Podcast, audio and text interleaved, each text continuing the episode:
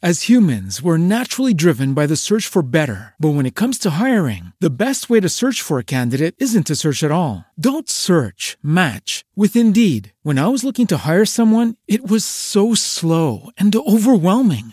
I wish I had used Indeed. If you need to hire, you need Indeed. Indeed is your matching and hiring platform with over 350 million global monthly visitors, according to Indeed data, and a matching engine that helps you find quality candidates fast. Ditch the busy work. Use Indeed for scheduling, screening, and messaging so you can connect with candidates faster. And Indeed doesn't just help you hire faster. 93% of employers agree Indeed delivers the highest quality matches compared to other job sites, according to a recent Indeed survey. And listeners of this show will get a $75 sponsored job credit to get your jobs more visibility at Indeed.com slash podcast. That's Indeed.com slash podcast. Terms and conditions apply.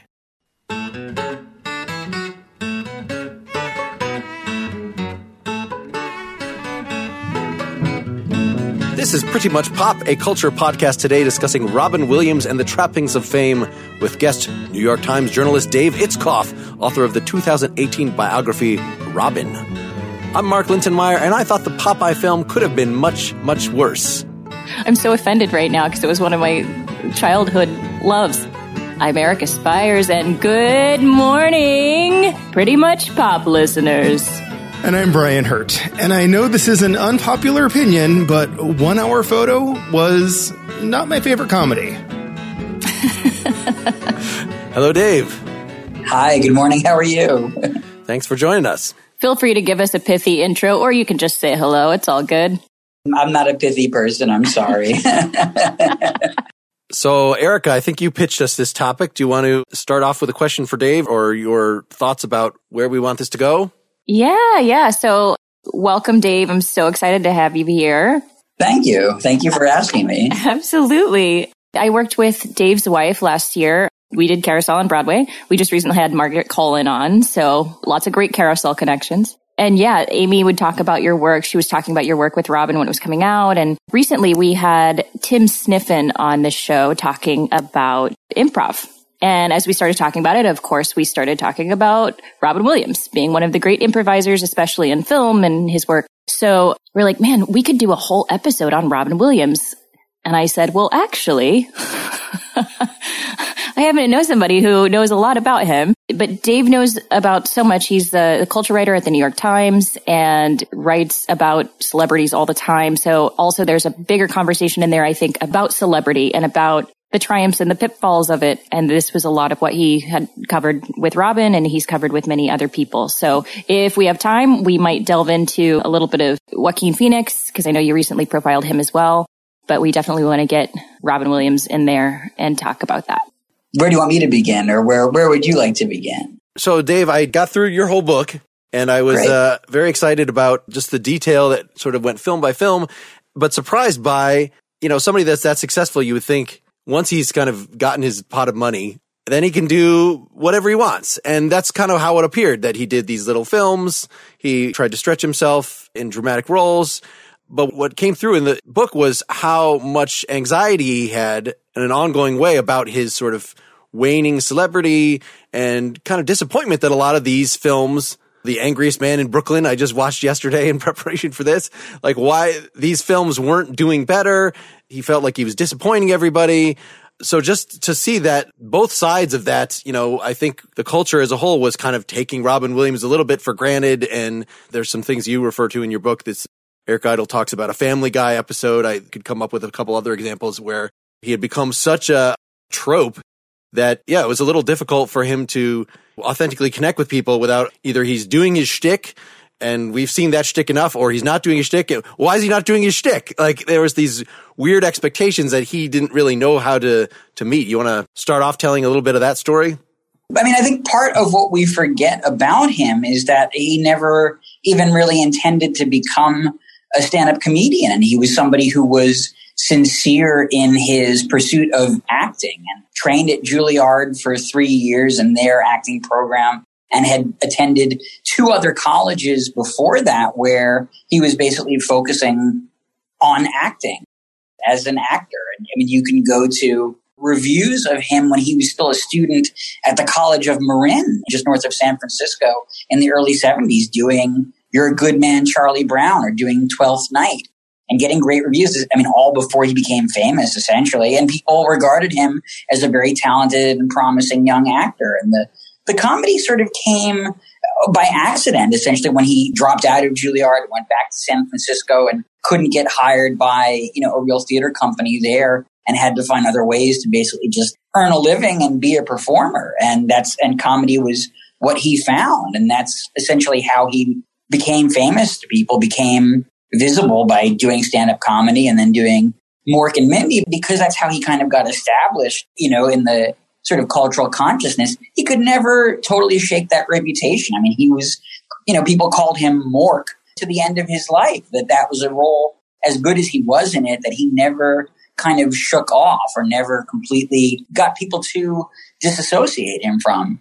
I mean, that also speaks to the level of fame that he did achieve and how visible and popular he was and how every single person on this planet to some degree had some conception of him or what they thought of him and who he was. And it's clearly a kind of a, a double edged sword that, yes, that made him beloved and certainly provided a lot of work opportunity for him. But it was something that he found hard to get out of. That he, I mean, he was very desiring of just being able to relate to people on a kind of normal human level. That was certainly my experience with him whenever I wrote about him or, you know, certainly in like in-person interviews and those kinds of interactions, he was somebody who just wanted to be treated like a normal person and engage with you like a normal person. And because of who he was and what he'd accomplished, he could not have that. That just seems awful. You know, it seems like based on what I've read as well, he had a very high emotional intelligence, right? I think the mm-hmm. kinds of characters that he sought, whether it was, you know, Popeye or whether it was Adrian Cronauer, I mean, these are people that on some level he felt a connection to and an empathy for that he, even if he hadn't lived their lives, he felt like they had, you know, journeys that were worthwhile and that he wanted to kind of explore and live in. Was it always something that he was then uncomfortable with was this idea of celebrity, or was there a certain point in the career when it reached a level that he could no longer control how he could interact?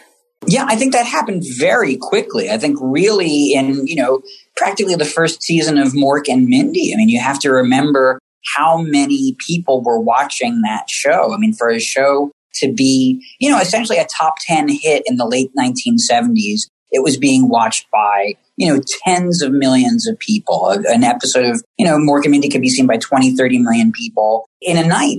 There's no VCRs, there's no Hulu or, or Netflix to watch it. People are all watching it in real time and they're talking about it the next day. And there's there's a story that you know one of his collaborators from that era told me that you know Robin was like you know walking down a street or somewhere and he ran into Jack Lemmon and Jack Lemmon goes up to Robin and says, I think you're the best thing to happen to comedy in a long time. And, you know, think about how, I mean, on the one hand, that's extremely, you know, validating and complimentary, but that's also a huge burden to, to have to carry that you've been elevated that quickly to such, you know, that level. I mean, the flip side of that, and that's it's this is you know it's very sad. I'm, I'm, you know I just want to preface this, but you know I mean Robin within the first couple of years of his career, I mean he was friendly with John Belushi and with John Belushi on the last night of of his life before Belushi died of an overdose. That was a devastating experience for anybody that knew him. That idea that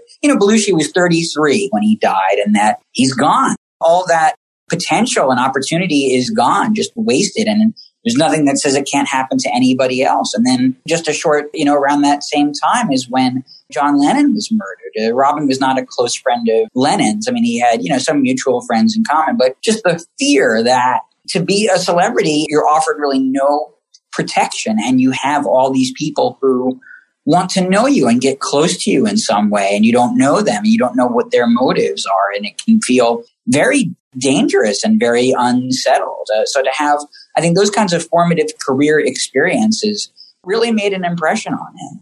It strikes me that fame will eventually expand to be harmful, even to someone who, like Robin, it struck me, you know, he maybe had an isolated life somewhat, but he didn't have a damaging childhood the way that we think of. But in no time, he was in the situation where, you know, he was getting all this adulation, working too hard around drugs. And again, by the second season of Mork and Mindy, right, he, he has gone from, I think, being intact to being on this path with drugs and then later alcohol, it sounds like. Everyone has their limits, but fame has no limits or celebrity has no limits and will expand to consume anyone eventually. Yeah, no, I think that that's extremely true. And I mean, you make a good point that, especially with comedians, usually there is some kind of adversity in their upbringing. I mean, you know, Robin was a disciple of Richard Pryor, and Richard Pryor, I mean, you know, literally grew up in the whorehouses of Peoria. That was not Robin's upbringing at all. He came from real wealth and real privilege. And I think in some ways, it's true. I mean, he definitely felt isolated from his parents and, and felt a lot of loneliness and solitude, but he also was so desirous of validation and wanting, certainly wanting to be liked and in some ways, I think not necessarily, uh, you know, embarrassed of the upbringing that he had, but he knew that that made him kind of not an outsider in an unusual way. I mean, he would look at friends like Billy Crystal, who of course was Jewish, and that made Crystal a kind of underdog. Uh, that Robin didn't have any of those qualities, and in some ways, he wished he was more of an underdog than he was. People expect more of you because you don't have a sad story to fall back on. If you mess up, it's like, well, you had everything going for you. What have you done? Particularly in the era of comedy that he came up in. I mean, people that, you know, there were obviously a lot of Jews in entertainment, uh, black comedians, people who in some way or another were, society kind of put them on the outside looking in. And so comedy lets them invert that in their routines or in their characters. They can be the ones, you know, in command and commenting on things. And, you know, Robin doesn't have any of that. And it's, I think, a lot of his early stuff, it's all these kind of character pieces and him playing at other people. You know, how much of his routine at the time was, you know, dependent or reliant on these kinds of almost like, you know, caricatures of Jewish people, black people, gay people. Those are voices that he would kind of slip into because it gave him the opportunity to play at being these other people. Hmm. And in time, those aspects of his routine actually became, you know, very cliched and very kind of stale because it was something, the inauthenticity of it became very apparent. There's something so in the moment about his shtick, we'll say. Obviously, it's improvisational, but even just watching it, that so much of the effect is just how fast everything is coming. You can tell me what sort of how you think the comedy albums stand up over time if so much of the appeal is being there with him really rapidly changing and sort of marveling at this wonder that's going on in front of you, then phrasing that and putting it up next to the classic comedy records of the early 80s and things like it doesn't seem like it would stand up. what I don't know, what do you think?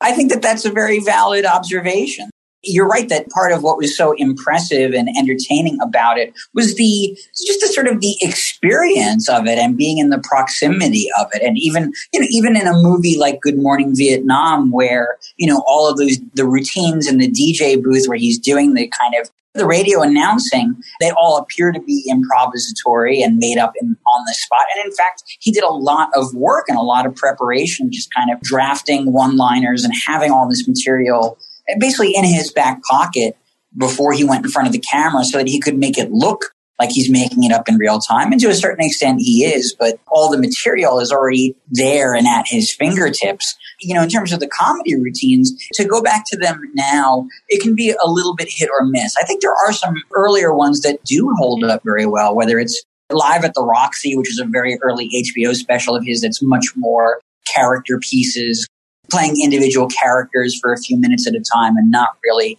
a kind of straight through comedy routine or even something like live at the Met where that starts to become more of a, a storytelling performance and it's him talking about being a new father and raising a young child and that's really personal and very well observed. And yeah then there are the other other routines that you can see the energy and the dynamism but the sort of the actual content doesn't really endure. I mean a lot of the comic relief specials.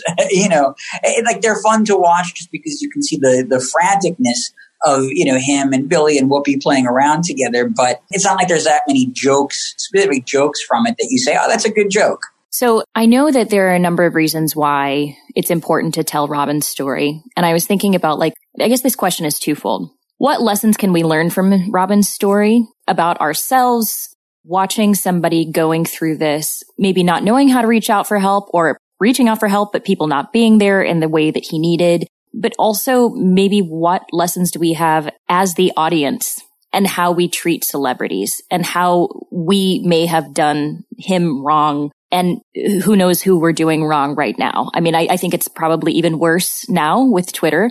And luckily some people turn that on its head, reading the mean tweets or whatever, but it's a tough question because, you know, I can't say that I sort of went into it saying, you know, how can I write a book that's going to teach people any lessons other than here is as much of the truth of his life story that I can get at. Uh, you know, I certainly felt like even in the period immediately after his death, there was so much mythologizing and you, you see all these kinds of, a lot of stories about him that I, I know were kind of told in a spirit of goodwill and to, you know, meant to sort of appreciate him, but that on some level, either I knew were not entirely true or just didn't seem to pass the smell test. Often they were about, you know, his generosity or, you know, his talent. And this happened all through his career. I mean, even again, going back to Mork and Mindy, he had this reputation of he's making up the entire episode on the spot.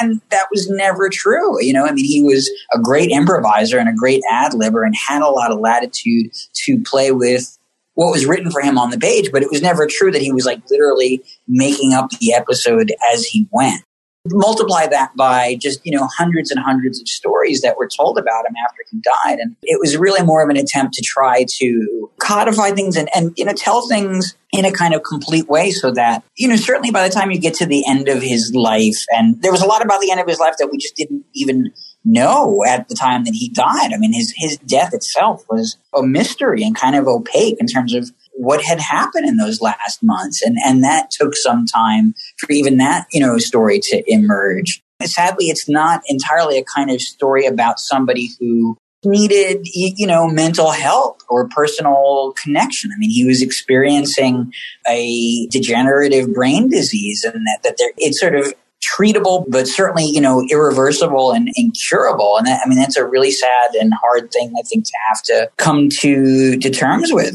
there wasn't a, a way to really, you know, he could have had a better end of his life, but it's not something that he could have been completely spared. And his death, you know, brought forward all this other kind of communication about mental health and a cultural discussion, but in some ways it wasn't entirely applicable to what he had actually experienced. That was difficult. You know, I think, uh, you know, especially for his family and friends who knew what it was really happening to him, I think it was hard for them to kind of you know, pierce that or step in the middle of that and say, what you're talking about doesn't really describe what he was going through. Erica, this will be a little tangential to your question, but I want to talk about it anyway because at the time of Robin's suicide, in my own life, there had been a suicide in my family, in my close family, like a couple weeks before. And I was left really cold by this outpouring of sympathy for Robin Williams, in part because like I had this really personal thing happening to me and I was kind of irritated that people were mourning over someone they didn't know. I get it. He's a celebrity and they loved his work, whatever. But like, I really didn't get it. And a lot of that was personal for me. But what I ended up doing, not in the moment, but afterward, was really starting to dig into what is the authenticity of our relationship to celebrities. And I became a bit more forgiving of this whole thing as I came to realize that people I think their relationships, I've come to realize, really are authentic. Even I've never met Robin Williams or, or the people who I revere, you know, most dearly as celebrities or whatever. But our connections are real. Then thinking about this podcast, I, I have to feel like at some level that's got to work in both directions. Robin Williams didn't know his audience members on any deep level, but he still had this connection to them. Otherwise, he couldn't have done his craft with, either as a actor or as a stand-up comedian or a USO performer or or whatever. So it took me a while to come around on this. I have a hard time with that too. When any when anyone passes, especially when a celebrity passes, but even when somebody there was somebody recently in the Broadway community who passed and a bunch of people just started posting stuff and people like the person's best friend who I knew, you know, it was very hard for her because she's like, we spent all of our time together. And yet there are all these people who are coming around and saying, in one sense, it's nice, right? It's nice because you know that your friend was loved or your loved one was loved. But on the other hand, it can feel like they're trying to make everything about them. I totally get that part of it. If you watch a movie and the actor makes you laugh or makes you cry, whatever it is, that's a real thing. You can't shed tears over something that isn't actually connecting with you. And you may not know that person. You certainly don't know a character. That character is not a real thing, but it's still, it's become part of you, I guess, in some way. I think there is still a lot of, of tension in all that. And what you're talking about, I think is different from what I am. And I could see like a different level of irritation is the right word, but this feeling like there's like a different kind of ownership. You know, you have this relationship with this person and others. Yeah, I, I totally see where you're coming from. And this is still a process that I'm working through in my end of just in terms of how we deal with celebrities. And to this day, when celebrities die, I tend to shrug more than than mourn, only because just I didn't know these people. All right, there will be no laughter during this podcast. Gonna, don't talk about the hantavirus. I think what you're talking about is very true. And I think it's kind of a twofold, at least, you know, experience in the sense that, you know, I, I mean, certainly what I saw Robin deal with, you know, firsthand. I mean, I, you know, I was at a show with him in Atlanta and there was like a little meet and greet afterwards for fans who had paid for like premium tickets and, you know, he just says hi to people. But this woman, you know, slipped him a note and the note was all about it was a very thankful, sweet note uh, talking about how much Robin had meant to her. And I mean, she used the phrase, uh, you know, she said something to the effect of, you know, I would walk through hell for you. And that's how much his work had meant to her. And she was really trying to convey to him, like, you know, you are an important person to me. You're somebody that I truly care about. And I feel like you've done a lot for me. And now, you know, multiply that for him by probably, you know, thousands, if not millions of people who had tried to communicate that in some way to him. And that it can make you feel special and it, you can take that to heart, but it can also feel,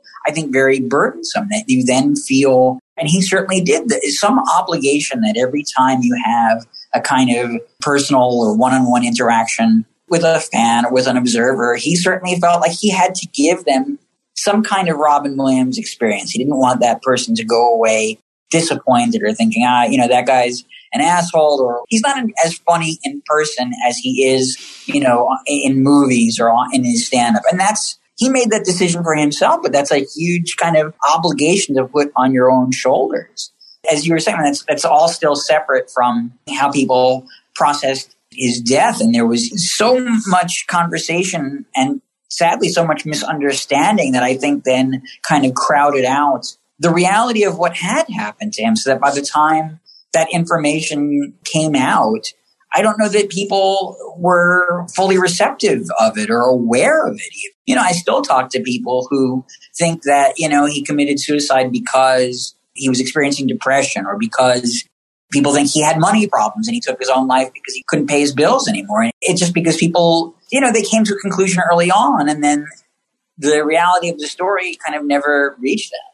Let's stop for a minute and talk about our sponsor, Feals, F-E-A-L-S. Feals is premium CBD delivered directly to your doorstep. If you've got anxiety or chronic pain or have trouble sleeping, Feals is a natural way to help you feel better without any high, any hangover, any addiction. I know multiple people for whom CBD has been a lifesaver. My old drummer Dave, for instance, he's been on the Pretty Much Pop podcast as a guest. He had had this chronic face pain following an illness and they had him on Vicodin, which is really not going to be a long-term solution. So he absolutely swears by CBD. I'm guessing if you ask around, you're going to find somebody in your circle that has a similar story. So use this as an opportunity to get educated. Feals really emphasizes education. They have a hotline and text message support for customers or even people just looking into the product to answer any of your questions and help guide your personal experience. Okay, so if CBD is interesting to you, why Feals in particular? Because the product and the experience are very well designed. First, it's third party tested in fact, it's tested six times from seed to oil, and there's a QR code on every package that lets you see your batch's specific test results. Now, what they sent me was called the Flight, which is a very fancily packaged sample pack. It's got three vials of Feals at different strengths. So it's just one dose each, and it has a little guidebook that tells you, okay, take this one for bed, take this one in the morning. This one will help you concentrate better. This one will help you sleep. It's a tincture, which has much higher absorption level than a capsule. So you just place a few drops of Feals under your tongue. You feel the difference within minutes.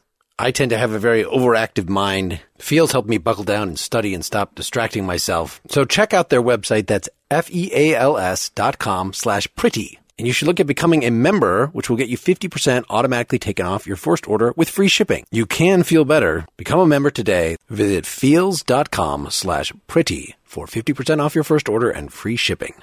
I think you're we would be in a good position, Dave, to write a self-help book, you know, how to be a celebrity in a healthy way that you've dealt with enough of these. You know, it seems like the default, the only way that a moral sensitive person could accept this is just gratitude, which seemed to be Robin's attitude of wanting to, you know, I'm just so overwhelmed by the fact that my work is appreciated that I want to give as much of myself as is possible. But it seems like that might not be the, the, actually the healthiest way for most people to handle that situation. And I think about I saw an interview with Jerry Seinfeld where he would say, "Yeah, people come up to me and they'll and they'll say, "Oh yeah, you should, you know, come over to the club." And he's like, "No, no, TV is a one-way medium. I don't actually know you. You might know me, but I don't know you." Like just acknowledging that fact of the situation or Erica turned me onto some of these uh, Joaquin Phoenix articles that it seems like he has this, even with journalists, like just a really keen sense of how weird this all is. Like, and not feeling like I deserve it or, you know, like you just gave me a nice pie and I should be gracious for it. Like, no, because it's not like you just gave me a nice pie. It's like the whole world is throwing pies at you.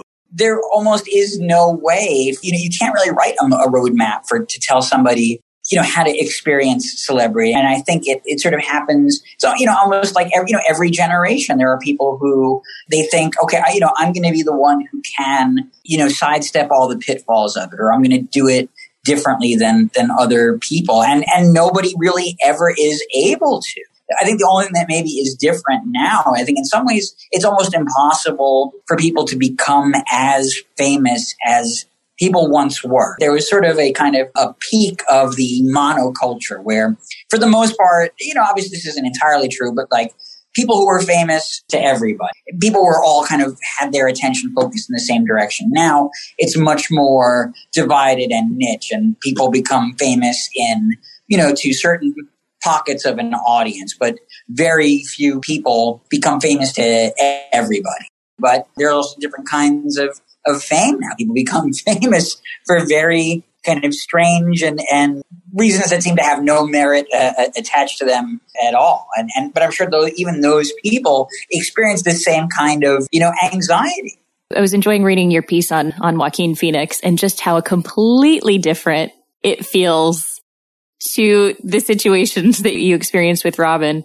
You know, as an interviewer, sometimes you go into a conversation and you ask a question and you get an answer and then that leads to another question and you get another answer and that's all fine but that this was definitely not that kind of a conversation and this this required a slightly higher level of uh, engagement and a level of preparation that maybe I thought I had put in but discovered I still was not sufficiently prepared and I mean that became the experience and that's what you end up writing about could I have done a better job? Could I have asked different questions? Could I have asked you know the right questions i'll never i'll never know you know unless unless i get another chance to sit down with him someday. It's it's hard to know you know how much of that is a person sort of reacting in the moment and what what is it that he's even reacting uh, to and how, am i being put on? I don't i seriously don't know. He certainly had a very different childhood than robin and he certainly had to be a survivor in so many ways throughout his life and I'm sure that that obviously that changes a person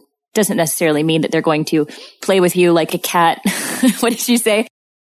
Like, yeah, no, like the way that a cat is kind of like taunting its prey before it, you know, pounces on them. He comes from a family that, I mean, you know, they all had very good reasons for, I think, being suspicious of the press and, you know, the way that he and all his siblings were written about at different times, the way certainly, you know, his brother's death was written about. I mean, you, you know, they perfectly justified for, I think, being very cautious of journalists and keeping them at arm's length. And I think, you know, I, I don't know this for sure, but I, I can imagine why the interview process might feel kind of transactional in a way and this is true of all actors. I mean, they don't do interviews for a living. They're artists and they're performers, and that's what they do. The the interview is something that you do, you know, at the end to promote the work that you're doing, and that, but that is not the work itself. And, and, you know, some people can still enjoy that or be good at it, but I don't know that he necessarily sees that as his maybe an obligation, but it's not certainly not something that he sees as sort of part of the job description. And he definitely lets you know that. I was reading some other things about Joaquin and how you know, he's like, no, I don't really, what, how many followers do I have? Like five, like 50? Like he's not a person who seems at all concerned with keeping an audience wrapped with him as Joaquin. He wants people to pay attention to the work, whereas Robin seems much more of a, my work is who I am too. And I'm picking these parts based on, as you said, like somebody I connect with and somebody whose story is worth telling. And yeah, also with Robin, just this concern that you pointed out in your book, Dave, of him looking at the rise of Jim Carrey and seeing this as a threat to his position in the culture, that sort of undermines this, oh, I just I'm feel so humble, I'm so I have so much gratitude. As weird and unjust as income inequality is and wealth inequality more generally and how strange and icky I, I would think that the 1% of the 1% should feel about that in the world of fame even more so, right? Everybody wants respect. Everybody wants to be remembered. Everybody wants people that they don't even know to be sending messages to each other praising your life after you die. But only a few people are going to get that. And so I feel like Joaquin has a very keen sense of just kind of how messed up that is. And I think that in part actually explains it's a little indivisible from jealousy, but the hot and cold reaction that even fans have toward someone. Like, on the one hand, I like your work. On the other hand, by definition, you are overrated, right? Because you are rated so much higher than every single other, you know, person that I deal with in my daily life. There's just kind of a shocking on the ground inequality and, and, and what is the authentic way to react to that when you're in this situation, this entertainment interview situation. You know, you could either sit quietly and like, yes, I'll do my best to help you out, journalist, to do your job and answer your questions helpfully, or I will try to engage you, you know, as equals. Like, there's no reason that you should just be asking me questions. I'll ask you questions. Or like what seems like Joaquin's thing is, you know, see the whole situation as absurd and kind of treat it as his whim. I don't know. Tell us about your kind of the range of experiences you've had in how people deal with their interviews what you're describing right there, I think, is is kind of the definitely, you know, they are two poles on a spectrum of experience, and there can be, you know, other extremes as well. I mean, there there are certainly people that I don't think I've ever had anybody who was like openly hostile to me, or, or you know what I mean, like rejected my questions or, or, you know, nobody ever like that. I mean, unless, unless it's really like kind of like an ambush situation. I mean, these are always, you know, they're always done by kind of, you know, mutual agreement. It's not, I certainly am never just like showing up on somebody's doorstep and, you know, surprising them with the 60 minutes camera crew or something.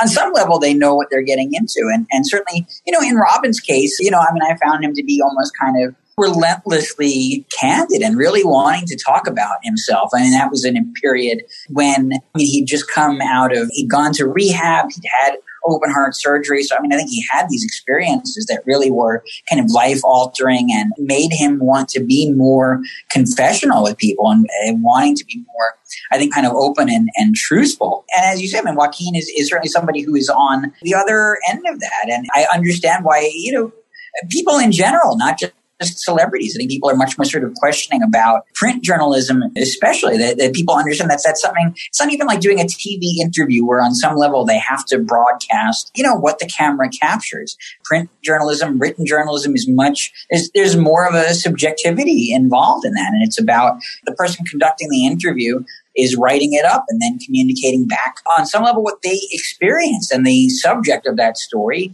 has no control over that. And I, I, certainly can understand why that can be very disorienting to be the person written about and then to maybe see something that you feel like doesn't represent you at all or that doesn't it just doesn't it's the experience of when recording your voice and then playing it back and you don't hear the sound that you're used to hearing in your own head and that's so strange so I, I can understand why somebody of, of any kind of uh, walk of life might approach that with some wariness.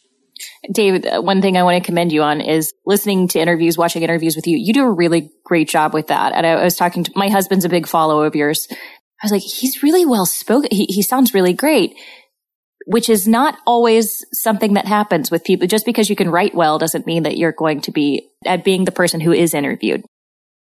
It's something I've definitely thought about too. I mean, I, pre- I appreciate all the nice things that you're saying, and I've, I've, definitely done bad interviews too. There's no question. You're, see- you know, I'm glad we're focusing on the good ones, uh, uh, but they are very different. You know, I mean, it, to do this kind of journalism, other kinds of journalism, they're, they're different skill sets that it encompasses. That you're right. It is part of it is about, particularly if it's a profile, having that conversation with your subject and how you guide that. And that person, weirdly enough, I mean, whoever it is, so, I mean, some people can definitely steamroll you or they just kind of stick to their talking points or whatever agenda it is that they have for that conversation. But I still find that, that they're still at your mercy in some way. They are still trying to respond to your questions. They don't always know. They don't know what you're going to ask next. And that is a kind of power. I feel like if you can go into a conversation like that with some organization and know which way you want to lead the conversation, you can ease them or guide them to subjects that maybe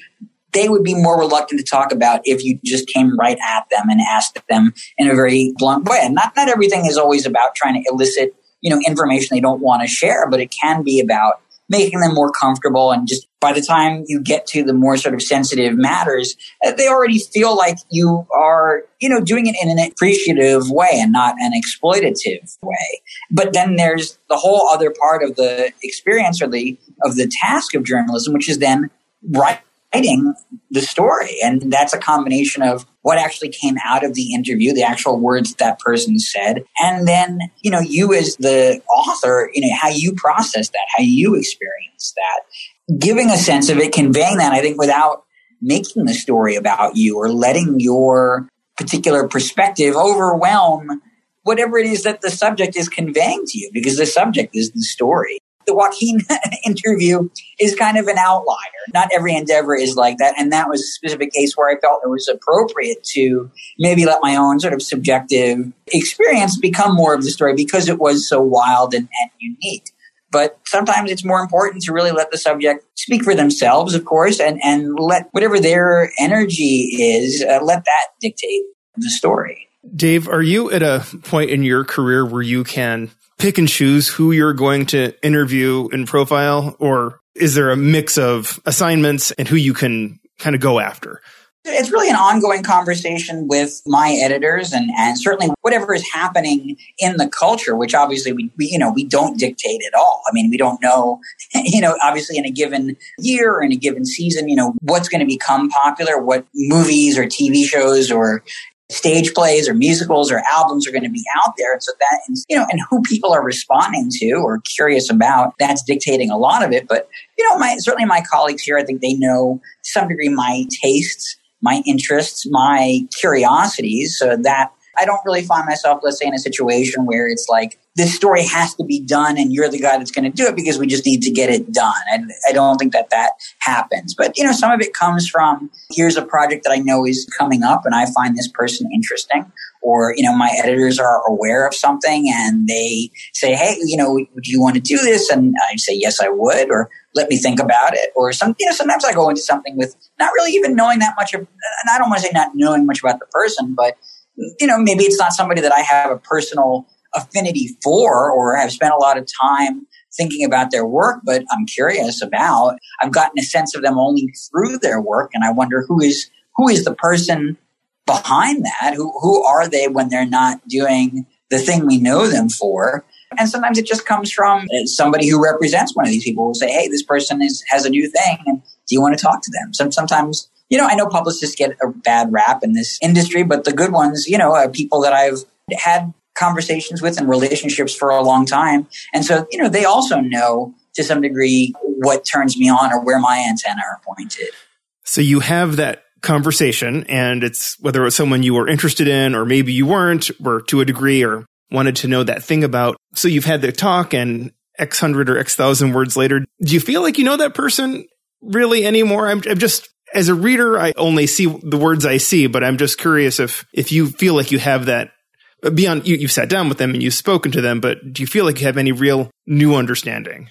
You know, I think about that myself. I mean, I have the knowledge of, of the experience, the specific experience that I had you know, with that subject in, in that period of time. And I, you know, I spent time talking to them and I got some sense from that interaction and often from talking to other people that they know or worked with of uh, you know a snapshot of them. But that doesn't mean that uh, you know i saw the exact person. I mean to go back to the example of the joaquin phoenix interview I, I i don't know if i saw the real person or a version of himself that he was putting on for me because you know it was funny to him you know, obviously not every interview is, is like that, but again, you're only seeing the version of that person that they are presenting to you at that time. And that, I mean, that's in some way why, you know, writing a book about a person's life, there's a satisfaction to that because you're seeing the breadth of them and that person can change and evolve and they're different people at different times. They're different people two different people, uh, uh, you know, and, and who they're in the presence of. And you can see, obviously, they're not always the same. And, and oftentimes the interviews that they gave really only represent a fraction of, of who they were. And you can also see the times when they were not lying, but they were misrepresenting themselves sometimes in interviews. They were shying away from certain subjects that you knew they were sensitive about. Or again, just to give an example with Robin Williams, I mean, sometimes he would tell people, he was an only child when in fact, you know, he had these two half brothers that sometimes he acknowledged and sometimes didn't, but loved very much and had great relationships with.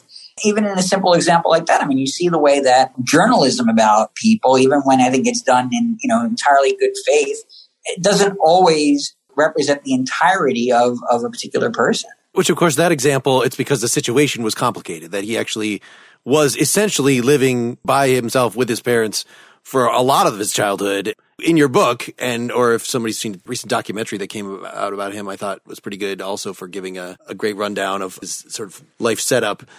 If you're right in the entertainment field do you get the feeling with a lot of celebrity interviews that you see that they're transactional with the person, that they're really purely parasitic on the entertainment itself. Like the movies themselves will last forever.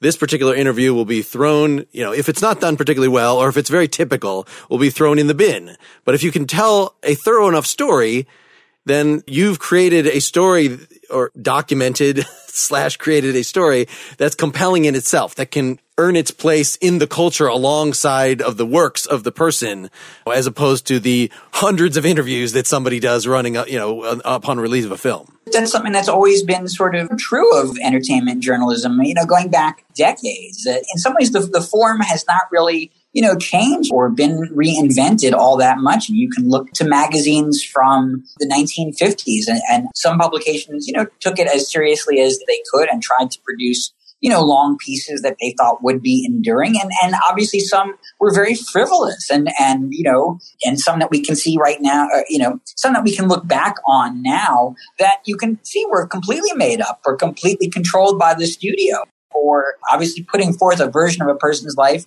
that was, you know, completely false or putting, a, you know, trying to put a kind of a very rosy picture on somebody whose life was, was much more complicated. And I think those kinds of tensions and those kinds of questions are just kind of persistent within the business, even as, you know, obviously we're, we're moving further and further away, of course, from like a print, tangible print model of journalism. And there's all kinds of forms now, not just like written stories, but video pieces and people who just like to do memes and, and celebrities who are perfectly happy just being in, you know, a kind of a late night TV comedy sketch as opposed to an interview and they can promote their product or their new movie or TV show or whatever it is just as easily. And that's also a way of giving people a taste of who they are or at least a perception of access or availability. That's obviously a very new thing, but it's not, you know, it's just a kind of different form of you know, I think what, you know, this kind of journalism has always offered in some way or another. It's just what was different because technology has made communications more centralized, right? That I read the New York Times online. I don't live in New York. And that's sort of just increasing that we have a couple papers that are getting everywhere. And likewise with, you know, you could do radio interviews. I, you know, you can still do a radio interview tour, but it's sort of less and less necessary, right? You can hear if somebody just posts it on YouTube or whatever. It seems less of a purpose for a celebrity to give the same pat answers to interview after interview after interview because just do one inter, you know, which I guess there were parallels of that before of like, you know, you go on the Tonight Show, everybody see the Tonight Show. So while everything is more accessible, of course, everything is still more spread out. So you're probably still doing lots of those because you're going to hit different demographics or somebody will stumble across one of them. Yeah.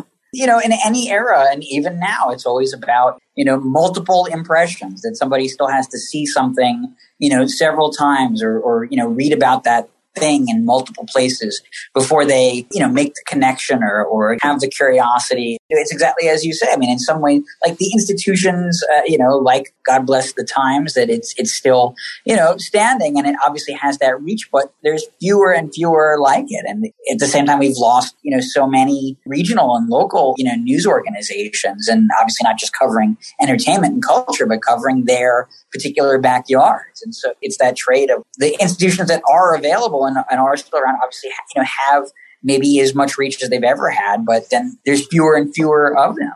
Well, that's interesting. You do miss some local flavor, right? You miss local stories. You miss that connection I don't know. I'm trying to make a connection here with what Robin did because it seemed like what he wanted to do was connect individually to people. So to get at that giant scale like the New York Times is, or to get at the giant scale like Robin Williams was, it's not that it can't have that local flavor, but it's never going to be exactly the same as the true human connection, which he was trying to get. But how can you do it at such a global level?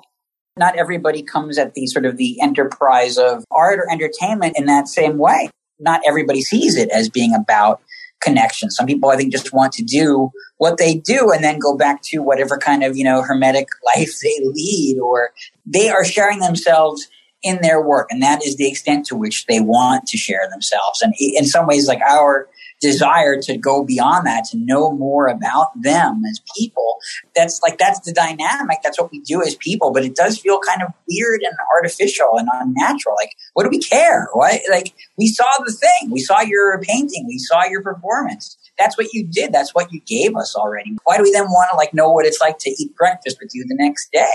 But we do often because I'm doing interviews with people. I, I, run a music podcast and because the culture is so spread out, you can't assume that your audience in advance is interested in this person. Writing a Robin Williams biography, nobody's going to buy that that does not already know and enjoy his work. So you don't have to worry about that. But I, I would think increasingly, even if somebody has, you know, a film that's coming out, like, of course it is to promote the film. That's their side of the transaction that they're not assuming that the world already is hanging on their every word and they're just granting you this boon by telling you what it's like to eat breakfast with them. No, they're, they're actually trying to make something, show something of themselves or talk up their project, especially if you're talking to authors. Nobody will have read the book in advance and then want to look at the interviews. Like it's, that's backward. I don't know. I would think there would be room for the, who you're interviewing to have the wrong expectation about how much people already care in advance about who they are and to try to impress upon them like, don't just tell me what it's like to eat breakfast because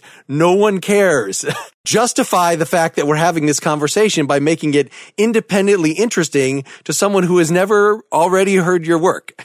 that can be the pleasure of it, uh, you know, and certainly in my in my line of work, and reading other people's pieces or you know listening to another podcast, and you know, I, I think it's part of why podcasting has become one of the great innovations of this era is a way of engaging with a person and really discovering them in a way that you maybe couldn't before, uh, you know, or haven't been able to in quite a while. That, you know, that you're really getting a, not just a sense of them, but the ability to let them explore what's interesting to them. I think in a, in a kind of a, a, a deeper way. I, I, I, mean, it's you know, it's like the way people like root for sports teams, or uh, the way I imagine they do, because I have never really been a sports fan in my life. But it's not just about watching this person play the game that they play, but you want you want to feel that affinity for them. You know, if you like their work, you want to feel like you share their values in some way or their interests and their curiosities. You want to hear them explain the thought process that they may have had behind the thing that they did or answer some specific questions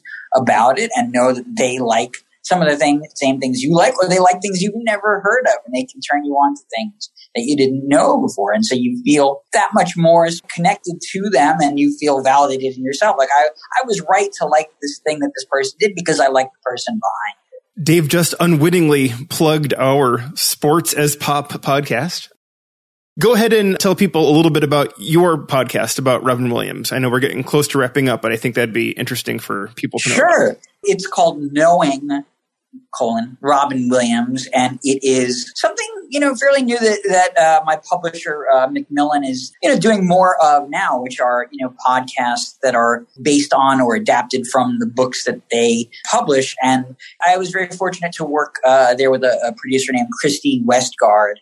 So I am a kind of a, a voice and a in a sense a co-host of the of the podcast, but I am just one of many people telling Robin's story and also talking about, you know, the different themes in his life and career you know, at different stages of his life. And so some of the episodes are very much delving into his life story and telling you more of the fact and details, hearing from people who were sources from for the book.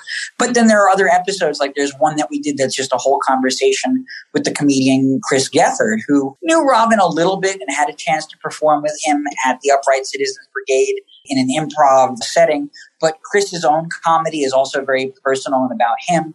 And, you know, he's, you know, done routines and written about mental health and suicide. And so some of the ideas and themes just in uh, Robin's life story are, you know, personal to him and connect with him. And we talk about, you know, what can comedy do to help with mental health? And so, you know, it's using, again, Robin's life story as a way to get into other ideas as well. Well, thank you so much for joining us, Dave. This was very enlightening. Oh, thank you. It was really my pleasure, and uh, I hope we didn't. I hope we didn't deconstruct journalism to the point that it becomes incomprehensible. I hope we didn't dismantle it today. I think there will be a before this interview and an after this interview as yeah. to the future of journalism. Yes, chronologically, that is definitely true. Thank you, Dave. Yeah, it was a pleasure. You, thank you. Thank you so much. Where can people uh, find more of your work? nytimes.com slash by slash Dave hyphen Itzkoff. You can find all my uh, Times reporting there. And then uh, on Twitter, I'm just at D Itzkoff. Great. Thank you so much. Goodbye, listeners. Get more Pretty Much Pop at prettymuchpop.com. Get bonus content for every episode, and you get to hear the episodes in advance of everyone else at patreon.com slash prettymuchpop. Pretty Much Pop is part of the Partially Examined Life podcast network, and it's also presented by openculture.com.